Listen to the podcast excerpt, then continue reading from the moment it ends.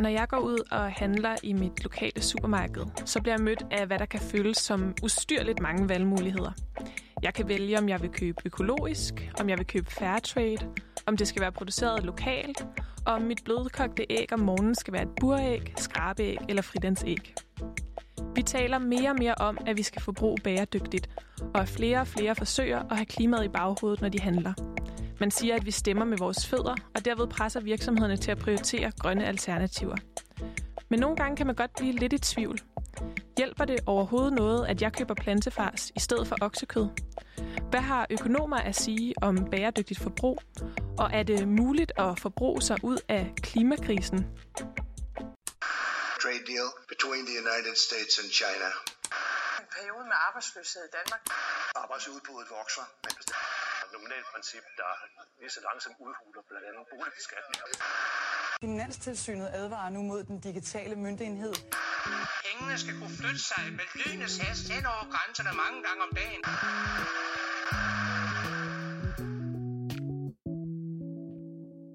Du lytter til Boblen. Mit navn er Veronika, og i det her program, der prøver jeg at finde ud af, hvad økonomer og økonomiske teorier, de egentlig kan bruges til. Og til at hjælpe mig med det, der har jeg to økonomer med i studiet. Mads Falkenflet Jensen og Joachim Peter Tilsted. Hej. Hej. I dag der skal vi sætte fokus på økonomi, bæredygtighed og klima.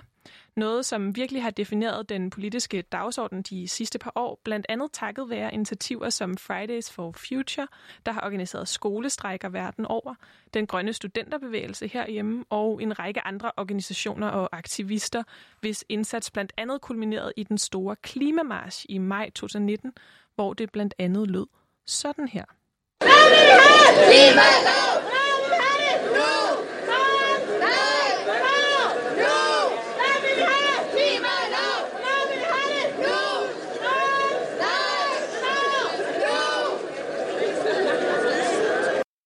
Ja, her hørte vi et øh, dramatisk klip fra, øh, hvad hedder det, fra Klimamarschen i 2019.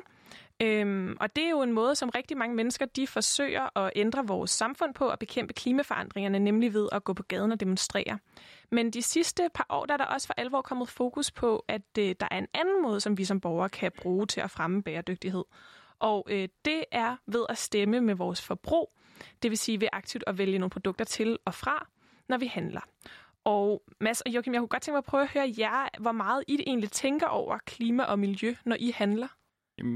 Jeg tænker sådan forholdsvis meget over det. Altså, øh, jeg er øh, vegetar, og så, øh, så prøver jeg også at, øh, at købe så meget økologisk som overhovedet muligt. Øhm, så, så, øh, så jeg prøver, prøver ligesom at gøre, hvad jeg kan, men jeg synes, at det er sådan en meget, meget lille effekt, man har. Så jeg håber jo bare, at det kan inspirere nogle andre.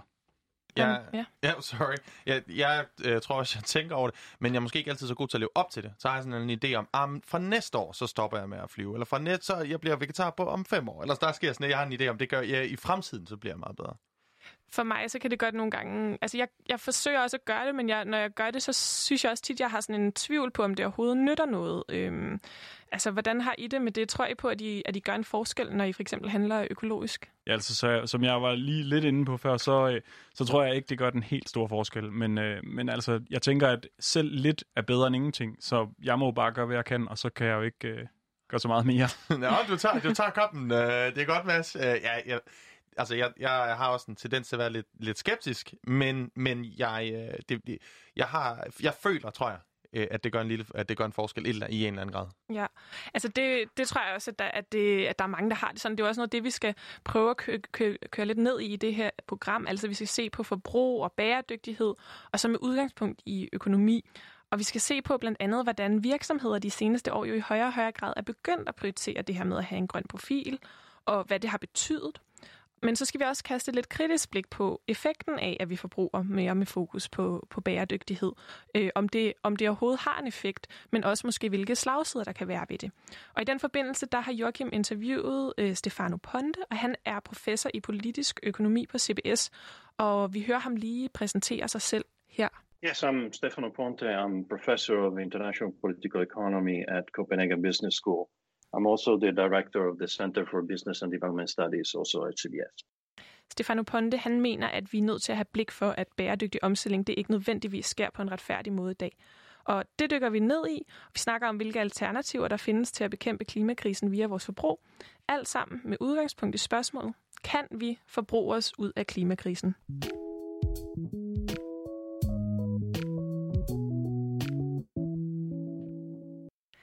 Og det, som jeg lige sagde før i introen, og som vi også snakkede om, så er det jo blevet noget, som vi mere og mere har fokus på, det her med grønt forbrug, og når vi går ned og handler, så vælger vi nogle bestemte produkter, eller mange af os tænker i hvert fald over, hvad for nogle produkter vi vælger.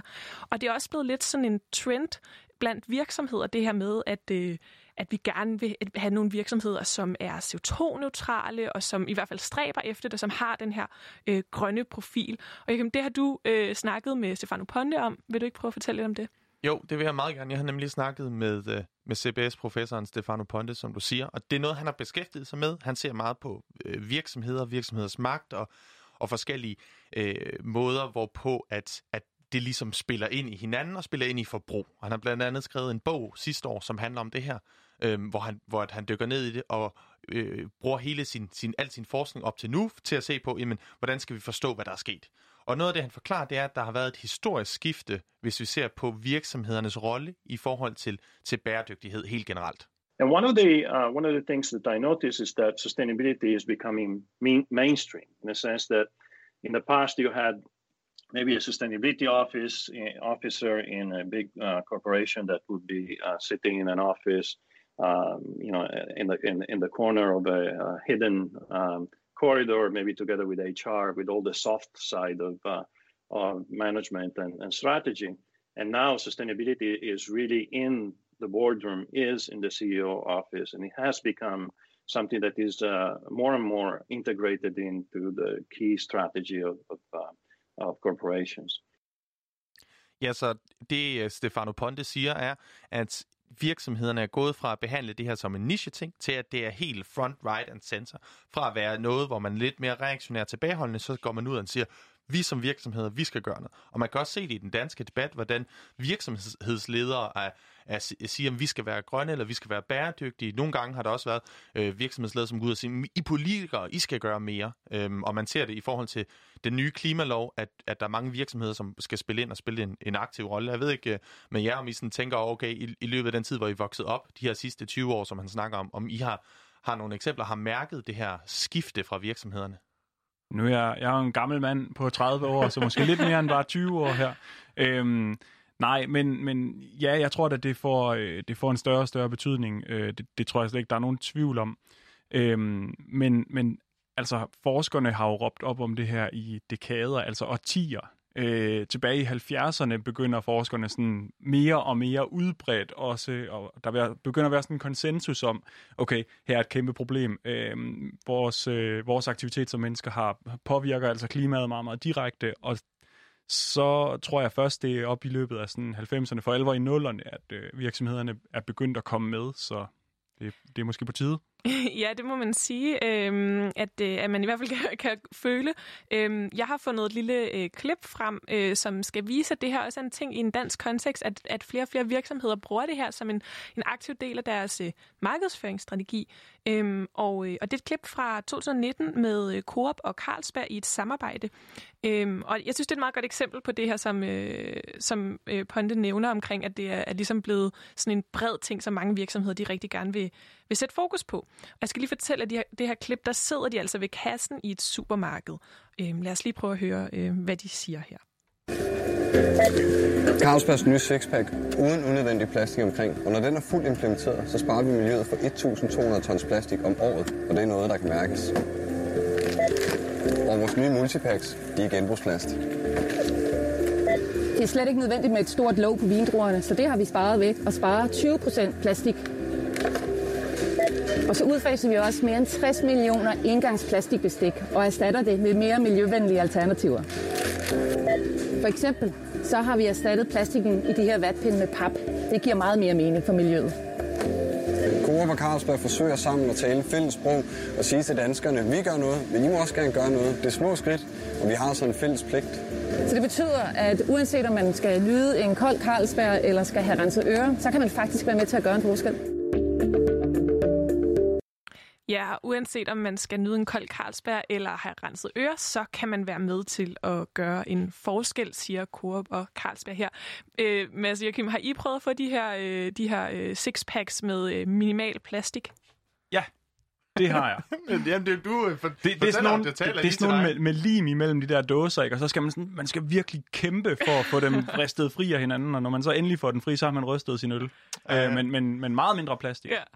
Ja, ja, jeg så også, at Ekstrabladet havde lavet sådan en test, hvor de spurgte folk på gaden, er den her nem at få fra hinanden? Og sådan, det, det, er meget, det er meget sjovt gimmick, men man kan jo høre, at det, de taler om, det er, jamen her er der lige præcis et, en idé om, at vi kan gøre noget, og, det, og noget af det, du fortæller masser sådan, at det der med at gør lidt hver dag, og sådan, det ligger meget hos forbrugeren, og forbrugeren er vigtig i det her. Coop er ligesom mig. Jamen, altså man kan i hvert fald sige her i slutningen, øh, så siger de jo, altså Coop og Carlsberg i slutningen af klippet, siger de jo også det med, at det er os som forbrugere, der også har en rolle at spille i. Nu får vi de her muligheder, og nu skal vi også bruge dem, sådan så det ligesom kan betale sig, eller så det giver mening at blive ved med at gøre. Ja, og altså, nu er jeg jo øh, økonomiststuderende på Københavns Universitet, men da min bachelor, den læste jeg på, på CBS, hvor, hvor Ponte underviser, øhm, Handelshøjskolen i København. Og der snakker man meget om, at øh, det skal kunne betale sig, eller man skal se bæredygtighed som en, en business case, og man kan se det som en måde, hvorpå man som virksomhed skal sige, jamen, hvordan skal vi øh, tjene penge på det her, eller hvordan skal vi få det til at give mening for vores virksomhed?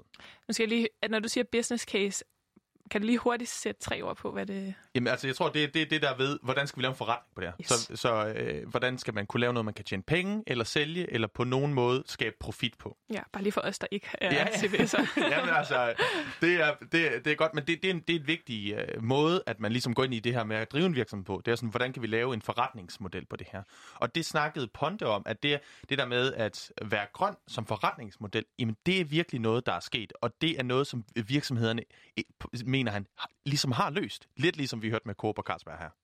So while 15 years ago there was a lot of discussion of the business case for sustainability, sustainability is good only if it's good for profitability, and therefore there has to be a business case. Right now that business case has been solved. In many situations there is always a way in which you can you can leverage uh, sustainability uh, to um, improve your reputation or to diversify your portfolio of goods by offering goods that are sustainably certified. You can use it to minimize reputational risk. Um, and you can also say to regulators, hey, we're doing this already, you know, get, get off my, our neck. Um, so in some ways, the business case for sustainability is, is being solved. Ja, så in many ways, siger han, på mange måder er den her øh, business case forretnings, øh, hvad hedder det, modellen eller muligheden for at drive forretning på bæredygtighed, den er blevet løst. Og Ponte han nævner som eksempler, at man kan få et godt rygte på det, og man kan være sikker på, at der ikke kommer bagslag eller kampagner mod en, og at man kan altid ligesom øh, vise et eller andet til forbrugeren. Og, øh, og man, øh, hvad hedder det, hvis man skal tænke på sådan nogle ting, man, man kender, så kan man se på produktlinjer, hvordan der er altid der er kommet nye produkter eller andre produkter, som er mere bæredygtige. Der er kommet øh, stofposer er blevet en stor ting, metalsugerør er blevet en stor ting. Jeg har en, øh, jeg har en øh, bambuskop til to-go kaffe, øh, som, som et eksempel på det her. Så, så der er en masse, masse øh, produkter altid, som, som øh, ligger i det her. Ja, og øhm, altså det her med, at, at det virkelig er blevet sådan en ting, som...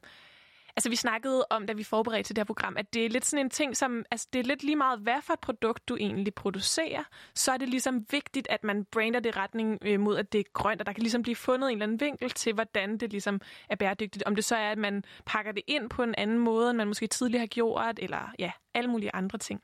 Ja, så som vi hørte før med Coop, så selv vinddruerne er altså nu blevet bæredygtige, fordi der er lidt mindre, hvad var det, 20 procent mindre plastik i emballagen. Altså, øh, øh, vind, vindruer, øl. Øh, jeg fandt, da vi researchede det, til det her afsnit, fandt jeg ud af, at VM i 2006, som den første sportsbegivenhed, var CO2-neutral. Så lige meget om det handler om fodbold, om øl, om vindruer, så kan du altid lave en vinkel, hvor du siger, at vi er faktisk bæredygtige. Og det er jo interessant. Og det er jo, det er jo spændende, og det er jo også, altså på rigtig mange måder, så tænker man jo, eller jeg kan tænke, det er jo en god udvikling, at man i hvert fald bevæger sig hen imod, at der bliver tænkt mere over det. Øh, 20 procent er i hvert fald bedre end ingenting øh, at reducere det plastik, selvom at det godt kan føles som, at der stadig er meget plastik. Men øhm, vi snakkede jo om det her med, at, at vi som forbrugere måske tænker mere og mere over, hvilke produkter vi køber. Og det her med, at virksomhederne i højere og højere grad også brander sig på det grønne og opmærksom på det, mm, det gør jo, at jeg kan tænke sådan, om, betyder det så ikke, at det er fordi, at det, vi faktisk har, har haft en effekt, os der har prøvet at, at købe bæredygtigt? Ja, man kan i hvert fald se på, at hvis der er så mange virksomheder, som vil på sigt være CO2-neutral, så må der jo være et skub, eller så må det jo ligesom hjælpe. Og det snakker med Pont om, fordi der siger han, der er faktisk måske ikke så stort håb, som vi øh, måske lige, kunne, lige øh, umiddelbart kunne tro. So let me let me be clear. I, I actually think that it's important for us to uh, to to to buy products that are more sustainable. Whether we know that through certifications or in other ways uh, doesn't matter. Uh, but what happens is that if that is the only way in which we want to tackle a sustainability crisis, we will be disappointed. Uh, first of all, um, because we don't know whether they make a difference, as I said, um, as I said earlier. Um, second of all, is based on uh, a paradigm of increased and, and permanent uh, consumption growth. So, in order to help uh, to buy uh, to to vote with your dollars or kroner, you need to buy more of those things that are um, that are um, uh, deemed to be sustainable. And the whole idea is is that in it doesn't matter how much you consume as long as you consume well. And I think consuming well in terms of uh, choosing the more sustainable good is is optimal, but is not necessarily sufficient for that. Ja, det Ponte siger er, er faktisk vigtigt at være bæredygtigt orienteret i sit forbrug, men det er ikke noget, som kommer til at ændre på det hele, eller der er et par forbehold. Og der snakker han om et, vi ved faktisk ikke, om det virker. Vi ved ikke, om det, at man køber et bestemt produkt, nødvendigvis altid vil være bedre. Et godt eksempel, det kan være flykreditter til at kompensere flyrejser, at der har været en masse eksempler på, hvordan at det slet ikke har været CO2-reducerende, og at det egentlig har, været, øh, har haft en modsatte effekt. Øhm, og, øh, og på den måde har, hvad skal man sige, har lavet lidt for, for forbrugerne. Øhm, og så nævner han også, jamen hvis man skal sende et stærkt signal, hvis man skal øh, kunne bet- hvad hedder det, stemme med sin pengepunkt, så at sige, og være en politisk orienteret forbruger, jamen så skal man jo have meget købekraft, så skal man købe mere. Og så hvis, at vi, hvis mængden, som vi køber, bliver stor nok, jamen så kan det godt være, at vi er blevet lidt skarpere på de der 20% på låget på vindruerne, men hvis vi så køber dobbelt så mange samlet set, jamen så hjælper det jo lige, øh, lige vidt. Ja, så hvis jeg for eksempel har en gammel benzinsluger af en bil eller en dieselbanker, så øh, hvis jeg skal ud og købe en eller anden elbil, så er der også forbrugt en masse materialer osv. Men, og, så hvis jeg køber den bare for at være mere bæredygtig, så er det måske i virkeligheden øh, udtryk for et øget forbrug. Ja, altså hvis, man kan sige det er måske lidt karikeret, at hvis alle så begynder at købe flere biler, fordi at nu kan du købe en elbil, og dermed ikke øh, udlede noget, når du, når du, øh, kø, når du kører, så, så sparer man noget der. Men så hvis du bare ender med at producere mange, mange, mange, mange flere biler, jamen, så kommer man ikke videre. Okay, så det er måske ikke sådan, at vi ved 100% at det har en effekt, det her med, øh, at vi forbruger på en bestemt måde, men øh, altså, der må der være en eller anden grad af, af magt i det.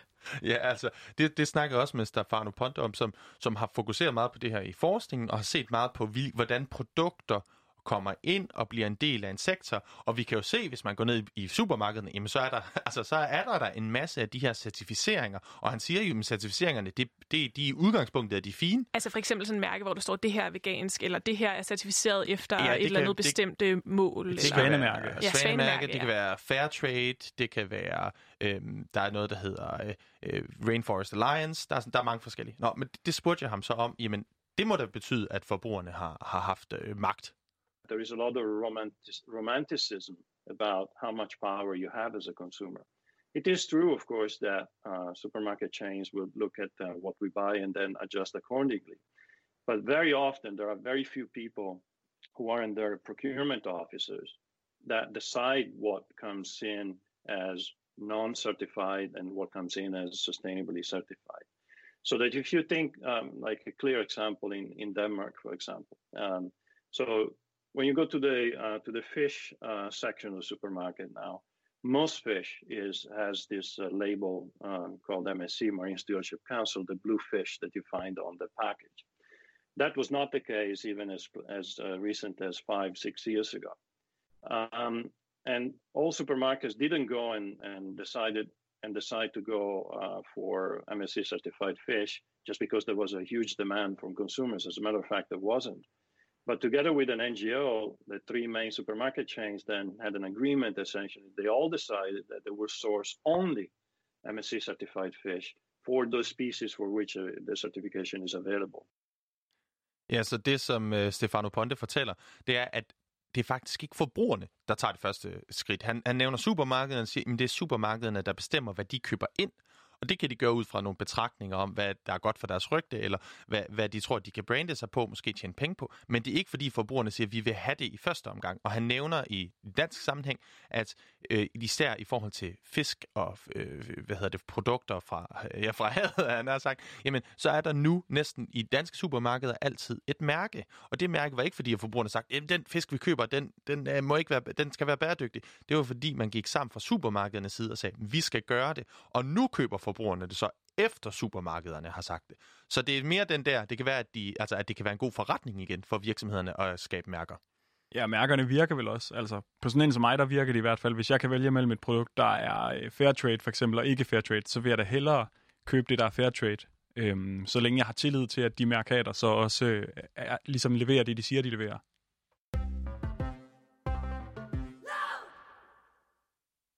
Du lytter til Boblen, hvor jeg, Veronika, sammen med de to økonomer Mads og Joachim i dag undersøger, om vi kan forbruge os ud af klimakrisen, og hvordan økonomer ellers beskæftiger sig med bæredygtighed.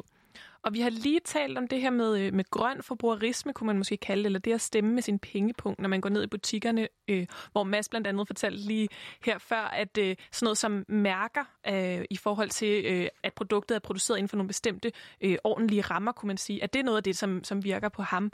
Øh, men vi hørte også, at det måske ikke er sådan, at det er vores forbrug, der har 100% magten over, øh, hvad virksomhederne de ender med at sætte på gaden, og måske går det også en anden vej. Øh, og måske øh, kan vi i hvert fald ikke rigtig sige så meget om, om det betyder noget, at vi tænker mere over, hvad vi køber. Men så er der måske noget andet, som vi som borgere har magt over. Hvad med vores lands bæredygtighed? Fordi når man tænker på Danmark, så tænker man nok meget på vindmøller og, øh, og på bæredygtighed, øh, grøn energi. Og de seneste år, der har flere og flere borgere jo også kæmpet for en ambitiøs klimalov, som faktisk blev vedtaget i december 2019. Og nu skal vi prøve at dykke lidt ned i Danmarks fremtræden som et grønt foregangsland. Men først så skal vi bare lige have et indtryk af, hvordan Danmark også brander sig udad til mod resten af verden. Og det får vi lige et klip fra en reklamevideo, som er produceret af Danmark.dk, en hjemmeside, der drives af Udenrigsministeriet. Whole communities in Denmark are entirely free of fossil fuels. Danes are growing fruits and vegetables on their rooftops, building highways for bicycles, and energy efficient houses made out of hay and seaweed. Where will this green craze stop? Not in Denmark, that's for sure. I Danmark går det godt, og det er i hvert fald ikke her, øh, den grønne udvikling den bliver stoppet. Altså, øh, det er et meget, klip, meget, ja. meget velvalgt underlægningsmusik. Den, ja. er, den er helt vild. Og hold kæft, var vi bare gode, var. Ja. Det kunne man høre. God speaker også. Jeg bliver, jeg bliver stolt. Ja, men det er jo, øh, det er jo nok også det billede, som, øh, som mange har ud af til. Det er i hvert fald også det billede, som, som mange danskere måske også øh, forbinder sig selv med. I hvert fald den her fortælling om, at vi ligesom udviklede vindmøllerne. Og det er jo også, øh, altså det er jo også et vigtigt, vigtigt skridt. Øhm, og der er jo også sket meget de seneste år. Det her med den nye klimalov er jo også et skridt i, i den rigtige retning i forhold til at bekæmpe klimakrisen. Men, men er det nok, kunne man så måske spørge? Ja, altså, det er jo noget af det, som jeg snakkede med, med Stefano Ponte om, og han, øh, han anerkender, han, altså, han øh, sidder jo på, på CBS, og, og hvor man netop forsker i virksomhederne, og han, øh, det er jo ikke fordi, at han er, han er blind for, at der ikke er sket noget. Og det, øh, det, det snakker han om, og han nævnte blandt andet, at solceller, det er sådan et typisk øh, eksempel, man, man hiver frem, er, der er prisen faldet helt enormt, og man har sådan sagt, vi, øh, man har været meget, man har gættet helt forkert, når man ser på, hvor meget man troede, den faldt. Og der er også kommet nye øh, businessmodeller. Men øh, han siger, at alligevel, alligevel, så er der lige et lille men.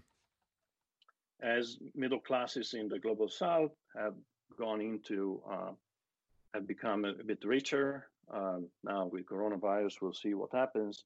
Essentially, the, the global um, sort of impact on the environment will remain, and on resources will remain problematic. Even though we're getting better at um, having a lower impact on the environment for each one of the goods that we produce, if you will produce more goods in volume that are that is more than what we uh, save on each uh, uh, on being more effective environmentally in each good, the total impact on the environment and on Earth will be negative. Ja, så selvom at der har været de her forbedringer, jamen hvis at det samlede tryk stiger, selvom at man bliver bedre for hvert enkelt produkt, jamen så stiger det også samlet, fortæller han jo. Og at det, vi har haft innovation, men især når man så ser på, hvordan i det globale syd, ved, siger han med det forbehold, at, at vi i en nuværende situation, er det ikke til at sige, hvad der sker, men at, at så kommer der simpelthen til at være et stigende forbrug. Så derfor så, så er, det ikke, er det ikke nok, så at sige. Men, men nu har vi, altså nu snakker vi, det her klip, det var jo lidt mere sådan bredt set, kan man sige. Øh, samlet set er, er det nok den udvikling, der har været på det sidste. Men, øh, men hvis vi skal prøve at zoome lidt ind på, altså vi hører jo, at Danmark er sådan et foregangsland øh, i forhold til bæredygtighed og, øh, og grøn energi. Altså, øh, ja, kan I prøve at komme med nogle eksempler? Eller, ja.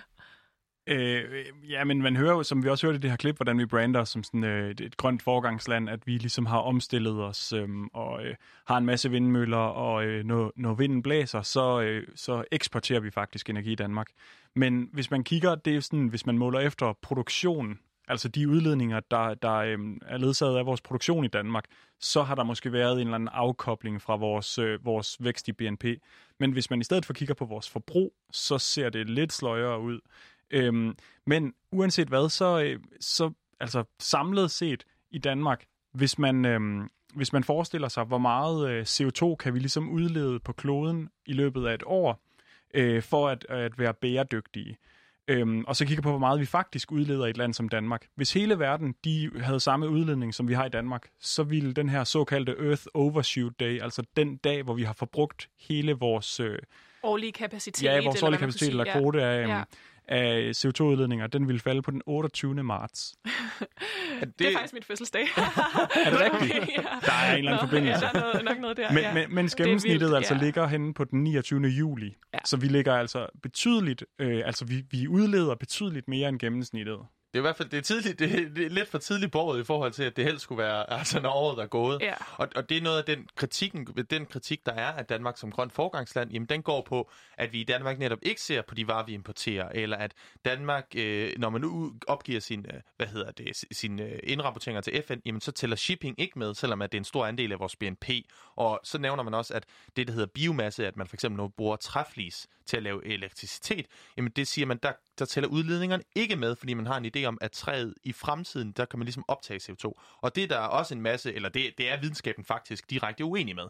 Så der er en masse kritik, øh, som lige ligger, åh, hvis man krasser lidt i overfladen på, på Danmark som grønt forgangsland.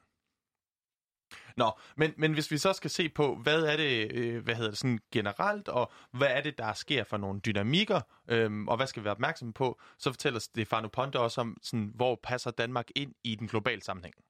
Uh, we talk a lot about dematerialization of production in uh, industrialized countries. Okay, we're using less materials, we're using less energy, um, but essentially what we have done is that we have moved that material extraction and production in other countries, not just in China, but elsewhere. So yes, we have dematerialized, but there hasn't been for the globe has been there hasn't been massive dematerialization. It's just that the material extraction and energy use goes from our countries into the global south. Ja, så, så det, som Stefano Ponte snakker om her, det er, at det kan godt være, at du har haft en dematerialisering, eller at man har haft mindre CO2-udledning i det globale nord, men det er fordi, at der er nogle øh, virksomheder, der er blevet flyttet. Man snakker nogle gange om outsourcing, eller at rigtig meget øh, produktion i dag ligger i eksempelvis Kina. Og øh, det, handler, det handler lidt om det, Mads snakkede om, om ser man på, hvad vi producerer i Danmark, eller ser man på CO2-intensiteten øh, i det, som vi forbruger eller køber. Og, og der er simpelthen en forskel, fordi at alt det, vi køber, det er jo ikke produceret i Danmark. Ja, så, så når, man, når man typisk laver de her opgørelser internationalt, så er standarden, at man måler produktionsbaserede udledninger. Øhm, og hvis man kigger på det, som jeg, som jeg kort nævnte før, så, øh, så vil Danmark jo øh, have haft en eller anden øh, relativ afkobling. Det vil sige, at vi har, øh, ja, vi har lavet en, en lille grøn omstilling i Danmark, kan man måske sige. Men hvis man derimod måler på vores forbrugsbaserede udledning, det vil sige, hvis man inkluderer alt det, vi importerer fra for eksempel Kina eller fra øh, forskellige andre lande, jamen så stiger vores øh, CO2-udledning altså stadigvæk år for år for år. Så er vi måske de slemme drenge i klassen mere, end vi er de gode. Ja, det vil jeg altså lige sige som en, der, der, der nogle gange dykker ned i de her tal, at, at det kommer an på, hvad du, hvor, du, hvor du ser de der, og der er noget med opgørelserne, fordi de er svære. Det er meget svært at se på forbrugsbaserede udledninger, så på nogle af dem, der er det faktisk også faldet lidt. Men det er ikke nok, det er det, der er pointen. Så grundlæggende så kan man sige, at der også er nogle, nogle dynamikker imellem øh, landene globalt set i forhold til, hvor bliver ting produceret, og hvor bliver ting øh, forbrugt.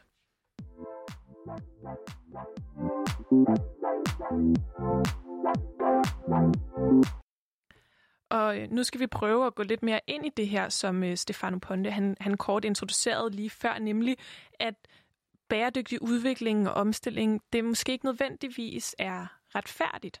Og det kan jo godt lyde lidt vildt, fordi man kan sige, at bæredygtighed, det er jo på mange måder det, vi alle sammen stræber efter, fordi det går ud over os alle sammen, hvis, øh, hvis klimakrisen den får lov til at eskalere.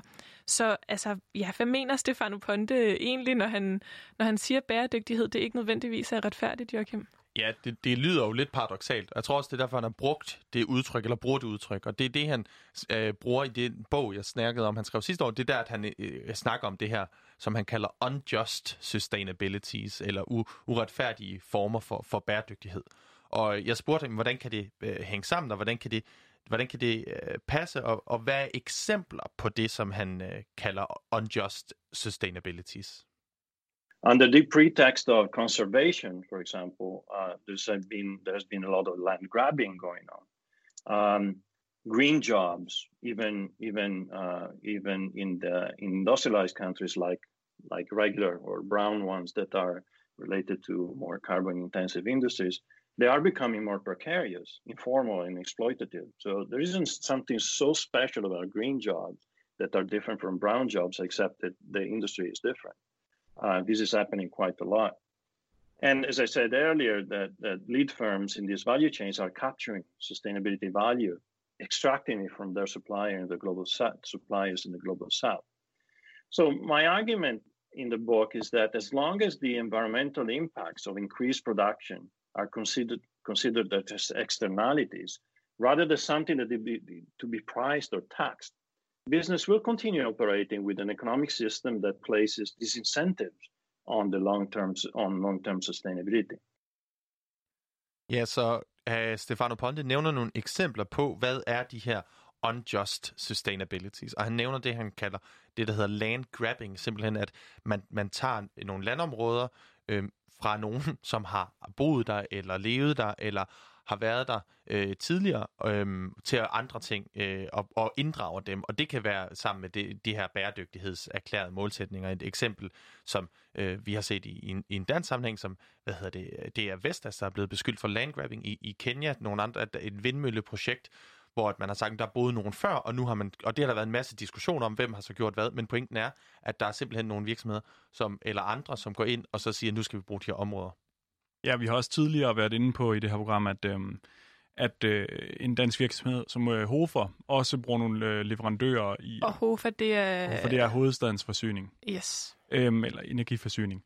Og, øh, og de, altså, de ligesom har nogle leverandører i Brasilien, som er, øh, som, ja, som er blevet beskyldt for i hvert fald at, øh, at øh, lave det her, altså landgrabbing, altså simpelthen gå ind og overtage fattige bønders land for at, at dyrke den jord.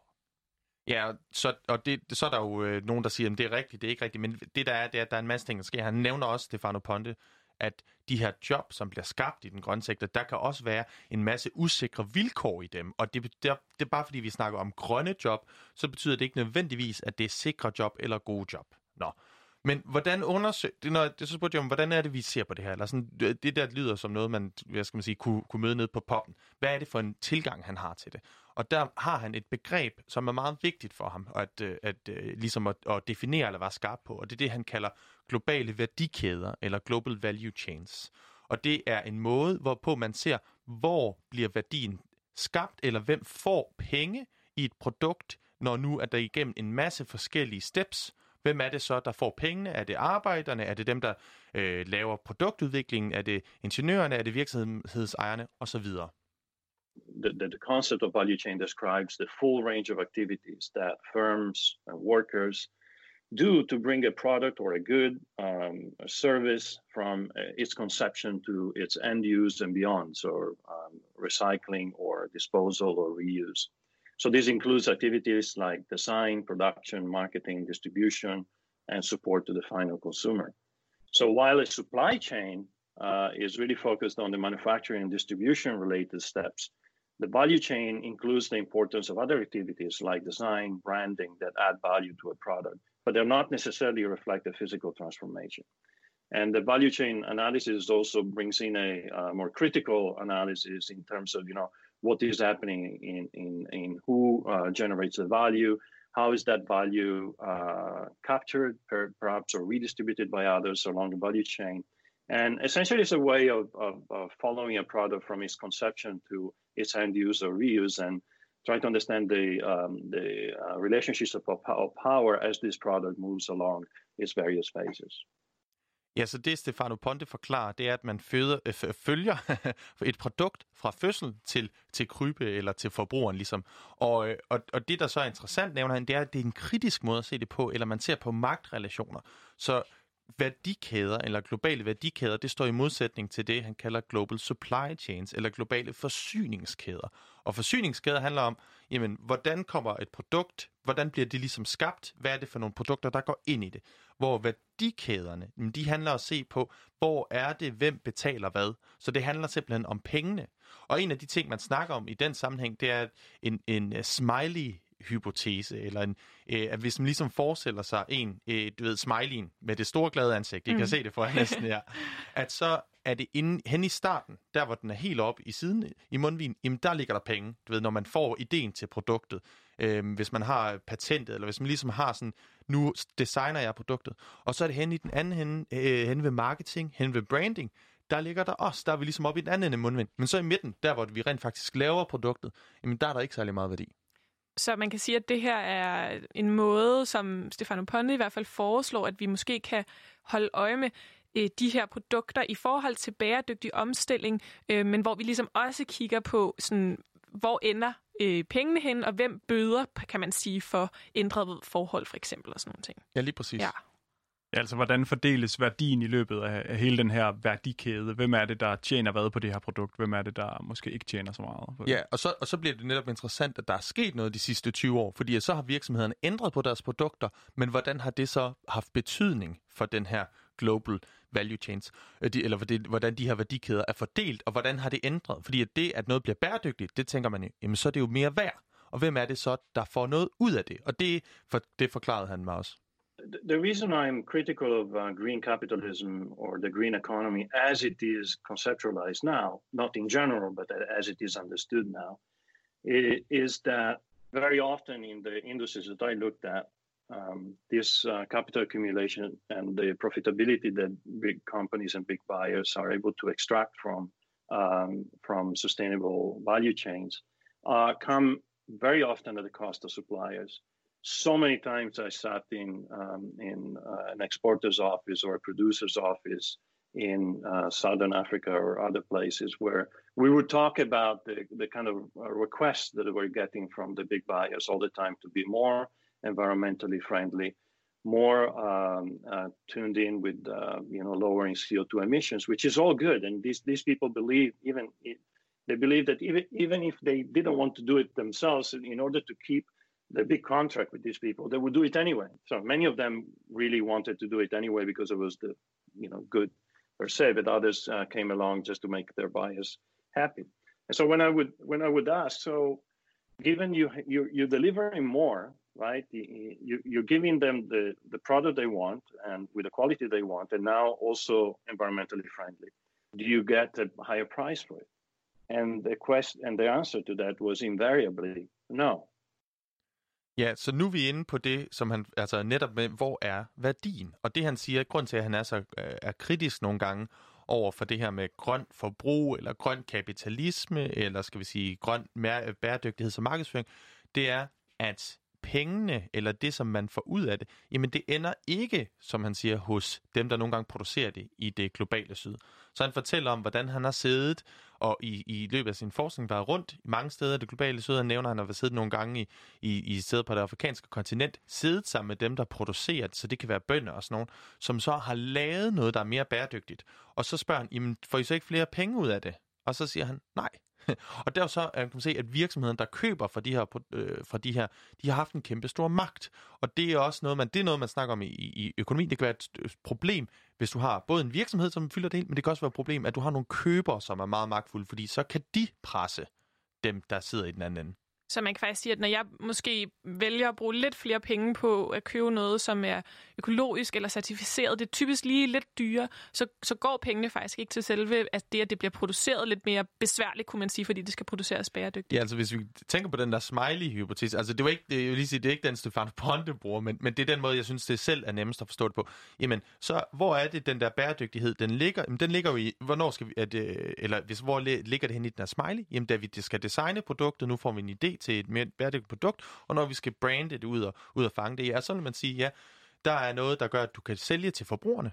Og, og så forklarer han jo så, at det har ikke været godt for bønderne. Jamen det er vel lige så meget, at, at gevinsten ved, at man laver den her omstilling i uh, produktionen, den, der kommer alt gevinsten også til at ligge ude i mundvine, og, og ikke så meget inde i uh, produktionen. Ja, og det er derfor han lige præcis, at han er, at han er kritisk. Så vores øh, hvad kan man sige, bæredygtige forbrug, det ender måske øh, lidt et andet sted. End, øh, det ender ude i kanterne af smileyen, og, og går måske faktisk ikke til den bæredygtige produktion.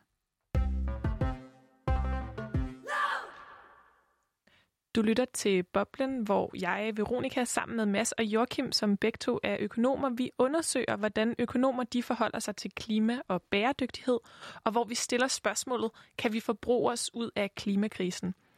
Og øhm, noget noget af det, det handler om, eller sådan, vi har snakket om grøn vækst, og der har vi lige hørt en kritik af, at der faktisk kan være nogle problemer i bæredygtigt forbrug, både i forhold til øh, effekten, altså om det overhovedet har en effekt, når vi øh, som enkeltpersoner prøver at, at forbruge på en bestemt måde, for at, ligesom at presse virksomhederne til at, at gå i en grøn retning, øh, men også fordi det også kan have en ret uretfærdig slagside. Det kan betyde, at hvad kan man sige, omlægningen af produktionen til at blive mere bæredygtig, den bliver faktisk ikke øh, finansieret af de ekstra kroner, jeg betaler for at, at købe noget lidt dyrere, et lidt dyrere, grønnere øh, alternativ. De ender snart til markedsføring, for eksempel. Det er i hvert fald øh, Stefano Pontes øh, pointe. Han er professor i politisk økonomi på CBS og har kigget meget af det her.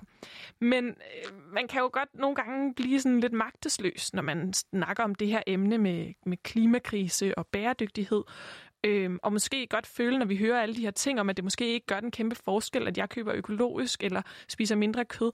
Det kan godt føles sådan lidt øh, trist, og man kan blive lidt demotiveret og føle, hvad fanden skal jeg så gøre? Altså, undskyld mit sprog, men altså, sådan kan det godt føles nogle gange, ikke? Så altså, hvad, hvad skal vi stille op?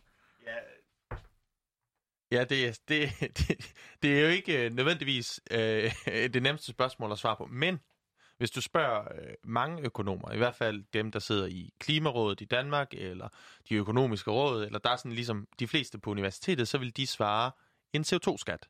Og det er også det, jeg har lært på uddannelsen, og, og mit gæt er, at det samme er tilfældet for, for Mads. Der er ikke andet. Der, det er, at man, vi skal lægge en skat på det her, så man gør mindre af det. Øhm, og det skal egentlig være en relativt høj skat. Og i Klimarådet har foreslået 1.500 kroner i Danmark, 1.500 kroner for hvert ton CO2, øhm, for at virksomhederne ligesom gøre noget andet, så de udleder mindre CO2, fordi ellers kommer de til at betale. Og øh, det, det var Stefano Ponte også enig i, at det er en, det er en god idé. Så, så det er måske et godt udgangspunkt for at, at skubbe noget i, i den retning. Øh, men jeg sagde også, men er der andre ting, vi skal være opmærksom på, eller er, hvad skal, er en CO2-skat nok? A carbon tax, yes, uh, but we need to understand what are the power relations that are at play here and how carbon intensive and dying industries are being able to survive even though uh, the, the, uh, the incentives uh, work against them. And we need to be underst- understanding that all of this operates along uh, massive inequalities, north-south class uh, inequalities, intergenerational inequalities are becoming even more absurd than they used to be. We are essentially consuming so much so many resources now and, and depriving the future generations to be able to access them. Ja, så det Stefano Ponte øh, nævner, det er, at en CO2-skat, ja, det er et godt udgangspunkt, men det, som der er meget, meget vigtigt, det er, at der er en masse uretfærdighed for spil, eller at der er en masse struktur. Han nævner nord-syd, det var lidt det, altså det globale nord, det globale syd, hvad kan man sige, vesten øh, eller rige og fattige lande, øhm, er noget af det, som, som han har meget fokus på i sin forskning. Så nævner han også, at det, det er noget af det, som mange er optaget i Danmark, det der med, at vi skal have en planet, vi skal efterlade til vores børn eller børnebørn, at, at der er noget uretfærdighed der. Øhm, og, og på den måde, så, så er det, kan det ligesom, altså, at der er virkelig mange ting og mange, meget magtstrukturer, som vi skal være opmærksom på. Også hvordan at virksomheder har været med til at, at ligesom fastholde for eksempel olie- og, og industrien. Ja, så hvis man, øh, altså hvis man, hvis man tager højde for, eller hvis man skulle tage højde for, at der faktisk er en kæmpe stor ulighed i verden, og man så sætter en global skat på CO2, så, så bliver alle ligesom ikke ramt lige, fordi der er nogen, der bare i udgangspunktet har mindre, selvom de er afhængige af en eller anden produktion, som måske er enormt altså beskidt. Ja, altså, øh, der er ligesom en masse ja, af sådan nogle strukturer, man skal være opmærksom på. Vi hører også, øh, hvad hedder, der er politikere i Danmark, snakker om, at man skal kompensere dem, hvis man laver en skat. Man skal kompensere folk, så, så dem, der skal betale mere for, for, for nogle produkter, jamen, de vil så få nogle penge tilbage fra staten for at mindske uligheden på den måde. Og, men hvis man, det, han nævner med, med virksomhederne, synes jeg er vigtigt at sige, fordi det er faktisk sådan, at olie- og gasindustrien får rigtig mange penge fra stater rundt omkring i verden. Der er også nogle aftaler i Danmark med øh, olieudvindelsen i Nordsøen, er skat, har, får man skattefordel, og det, det er enorme beløb. Vi er op, vi snakker 5,2 trilli, hvad hedder det, billioner kroner, så det er sådan millioner millioner. Det er sådan helt, helt ufatteligt. Han kalder dem døende. Ja, men de får så mange penge. Så, så det er sat med vigtigt, siger han, hvad virksomhederne har. Og så spurgte jeg, jamen, hvad så mere? Hvad, hvordan skal vi gøre det fra et fra, hvad skal man sige, politisk perspektiv? Hvordan skal vi tilgå de her spørgsmål for, for at gøre det anderledes og gøre det bedre? Need to be aware of the planetary boundaries within humanity operates. So we need to meet the basic needs of all humans within the means of the planet, and we can if we consider the levels of inequalities that we have. And so to achieve this, we need a different kind of quote green entrepreneurial state, one that helps to decouple sustainability from growth, that does not intervene to bail out carbon intensive industries. Ja, så øhm, det han nævner, det er, at vi skal ikke være opmærksom på de der, som man snakker om, carbon intensive. Det er jo så nogle der øh, industrier, hvor der er rigtig meget CO2-udledning. Der, der skal vi ikke gå ind og understøtte dem, som for eksempel med, med olie og, og gas, men vi skal også være opmærksom på grænserne, planetære grænser. Og et eksempel på det kunne være, at vi ikke må overskride halvanden graders målsætningen. Planetære grænser, det er ligesom, hvad kan vores planet øh, klare? Eller ja, holde til. Det er sådan noget, man bruger ja. inden for, for, for miljøvidenskaben, øh, bæredygtighedsvidenskaben, som, som det også hedder. Og, og det er ligesom en grænse, som man kan sætte. Her begynder det at blive ekstra kritisk. Og det er blandt andet derfor, vi har de der halvanden grader som målsætning. Men lige nu, der er vi jo ikke i nærheden af at nå dem. Og, og det, det bliver enormt svært, hvis ikke umuligt. Så der skal sige han, dem skal være mere skarp på. Så i stedet for, altså vi skal ligesom lave nogle hårde grænser, eller være mere skarp på dem. Og så siger han, at staten skal spille en aktiv rolle. Så det er ikke nok med en, med en skat. Vi skal også have en stat, det han kalder en grøn entreprenørstat, altså en stat, der går ud og skubber på, ligesom man måske har set med, med vindmøller. Jamen, så kan man måske sige, altså nu har vi jo i det her program, har vi snakket en del omkring det her med grønt forbrug, og sådan, når jeg går ned i supermarkedet og prøver at tænke over, hvad jeg køber og sådan nogle ting. Og øh, det, som han siger her, er måske, at, at jeg måske skal gøre mere som, som dem, der gik i klimamarsch i, i 2019. Altså, at det handler mere om at prøve at presse på for, øh, hvad kan man sige, øh, regeringer, der skal lave statslige løsninger, parlamenter, der skal, skal lave sådan fælles løsninger, eller hvordan? Ja, altså det er jo en både og, og det, det er også vigtigt, synes jeg, at sige, at Stefano Ponte, hver gang jeg sagde til ham, hvorfor er du kritisk over det med grønt forbrugerisme, så siger han, jamen det er vigtigt, at du køber bæredygtigt, men... Og så han sagde, altså det var ligesom sådan en start hver gang for at ligge og sige, man skal ikke underkende det, eller man skal ikke synes, at det er ligegyldigt, men vi skal bare gøre det, altså, det er ikke nok, eller at man skal gøre begge dele, eller det er måske det andet, der... Altså, det skal, det skal virkelig skubbes på fra oven også. Ja, så siger han jo det her med, at vi, vi simpelthen bare ikke kan fortsætte med, med at øge vores forbrug evigt, så vi er nødt til også at fokusere på nogle andre ting end bare det. Altså for eksempel på sådan noget som øh, velfærd eller lykke, som vi har været inde på tidligere, hvor nogle stater aktivt går ind, for eksempel i New Zealand, går ind og siger, jamen nu laver vi et lykkebudget, og så prøver vi ligesom at styre efter ikke, at vi skal have en eller anden vækst i BNP, som, som de fleste lande ellers fokuserer på, men at man gerne vil prøve at gøre ens befolkning lykkeligere. Ja, vi skal lige sige, nu har du sagt BNP et par gange, det er jo bruttonationalproduktet, som dækker over pengestrømmene i økonomien, så man skal fokusere på lykkebudget i stedet for pengestrømmen. Og, øh, og, og, og det er jo det, som man har hørt mange sige, men det er vigtigt med, med, dit, med BNP. Men øhm, hvad hedder det? Noget, som jeg også spurgte ham om, øh, fordi han snakker om de her uretfærdige former for bære, øh, bæredygtighed. Hvad er så de, altså, hvad er så de retfærdige? Så han, hvad er just sustainability, som er noget, han også snakker om? Og der nævner han øh, nogle eksempler, da jeg spurgte ham. In my discussion of the uh, of just sustainability is what what what I entail is also a couple of um, blocks that that need to come into place in order to uh, have that uh, fulfilled. One is uh, more community involvement in the economy, changes in labor law to make unionization easier. I mean, not a problem in Denmark, but a huge problem in the US and other places. Tax reforms to make municipal and cooperative forms of organization more attractive. Corporate regulation to facilitate ownership, uh, em- employee ownership. And, for example, stimuli to expand the radical and democratic ecological experiments that are already in place. I mean, Denmark provides great examples of that in the shared living communities that have been active here uh, since the 70s. So the idea of just sustainability is incorporates the need to ensure better quality of life for all, now and into the future, in a just and equitable manner, while living within the limits of supporting ecosystems. Ja, så øh, han nævner en, en masse eksempler på lovgivning, han gerne ser, som han mener kan være med til at skubbe på det her mere medarbejderejede virksomheder at øh, man skal omlægge lidt sit, sit, øh, sit liv. Han snakker om bofællesskaber og andre former for øh, at være orienteret eller at leve i verden. Og, altså, det, det lyder jo smukt, og, og på den anden side, så lyder det også lidt som sådan, jeg tænker, er, er det en, nærmest en hippie-mindset? øhm, men jeg kan ikke, altså, øh, der, der er lidt ære i det, men, på, men altså, det tænker jeg, det kan nogen godt komme til at tænke, når, når de hører om de her ting. Hvad, hvad synes I om, om øh, den tilgang? Men ja, jeg ved ikke, øh, det skuer lidt, når du siger, at det er sådan en hippie-tilgang, fordi jeg tror, at de fleste øh, ligesom er interesseret i, øh, at, at, at klimakrisen ikke eskalerer, eller at, man sådan, at der kan være liv på jorden. Øhm, øhm, det, siger det, hippie, det, det er ikke negativt, det er mere sådan, jeg, altså, synes, det lyder som en smuk tanke, ja, faktisk. bestemt. Og, og, men, men helt generelt, så tror jeg altså også, der er nogle bevægelser i gang, i øh, også inden for blandt økonomer, inden for den økonomiske videnskab. Øhm, noget af det nye, der ligesom bevæger sig, det er, øh, det er sådan det økologiske økonomi, øh, som ligesom fokuserer lidt mere på ikke bare vækst i BNP eller pengestrømme, produktion, som vi har talt om, øh, men også på vækst i forskellige andre parametre, som, som ligesom sikrer, at vi holder os inde for, øh, for planetens øh, grænser for, hvad der er bæredygtigt. Og så er der noget, man taler om, der hedder donut-økonomi, som I måske har hørt øh, den, den engelske økonom ja. Kate Rayworth, eller Raworth, øhm, har, har øh, skrevet om. Og det handler ligesom om, at man, hvis man forestiller sig sådan en donut, så er der et hul ind i midten, og udenfor, der kan man ligesom sige, at vi skal være inde i selve donutten.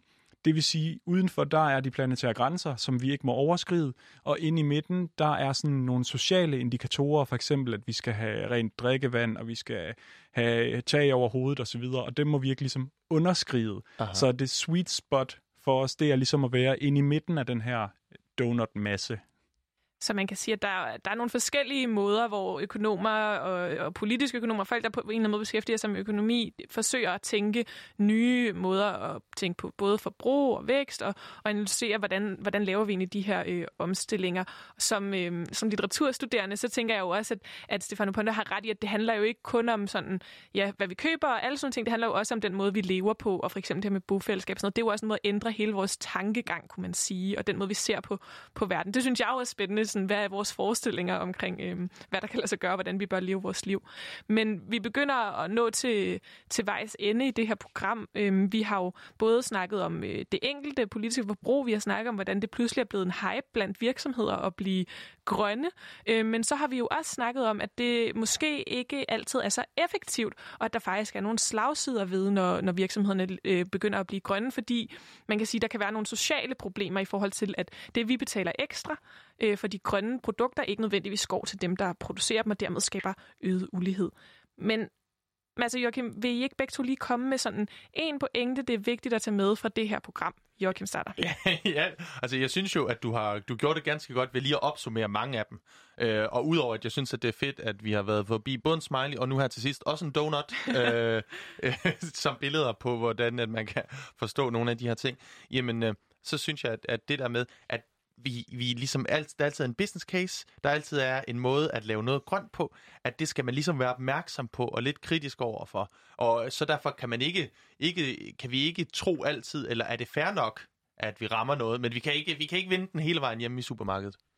Ja, og så jeg synes noget af det, der er aller, aller vigtigst, altså vi økonomer, vi arbejder ofte med, øh, med sådan en alt andet lige betragtning, og det vil sige, at vi kigger på, hvad kan individer for eksempel gøre, jeg kan være vegetar og forbruge bæredygtig osv., men det, der er, ligesom er vigtigt for at øh, lave den her grønne omstilling, det er, at der skal radikale forandringer til, og derfor så taler han om den entrepreneurial state, altså den entreprenante stat, der ligesom aktivt går ind og ændrer nogle strukturer, og det tror jeg er enormt vigtigt, at de der små justeringer, de, øh, det er måske ikke nok. Det synes jeg er en god pointe at slutte af på. Tak fordi I var med, Mads og Joachim.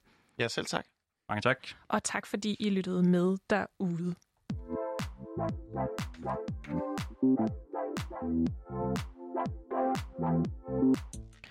Du lyttede til Boblen. Programmet er produceret af Danske Studerendes Fællesråd.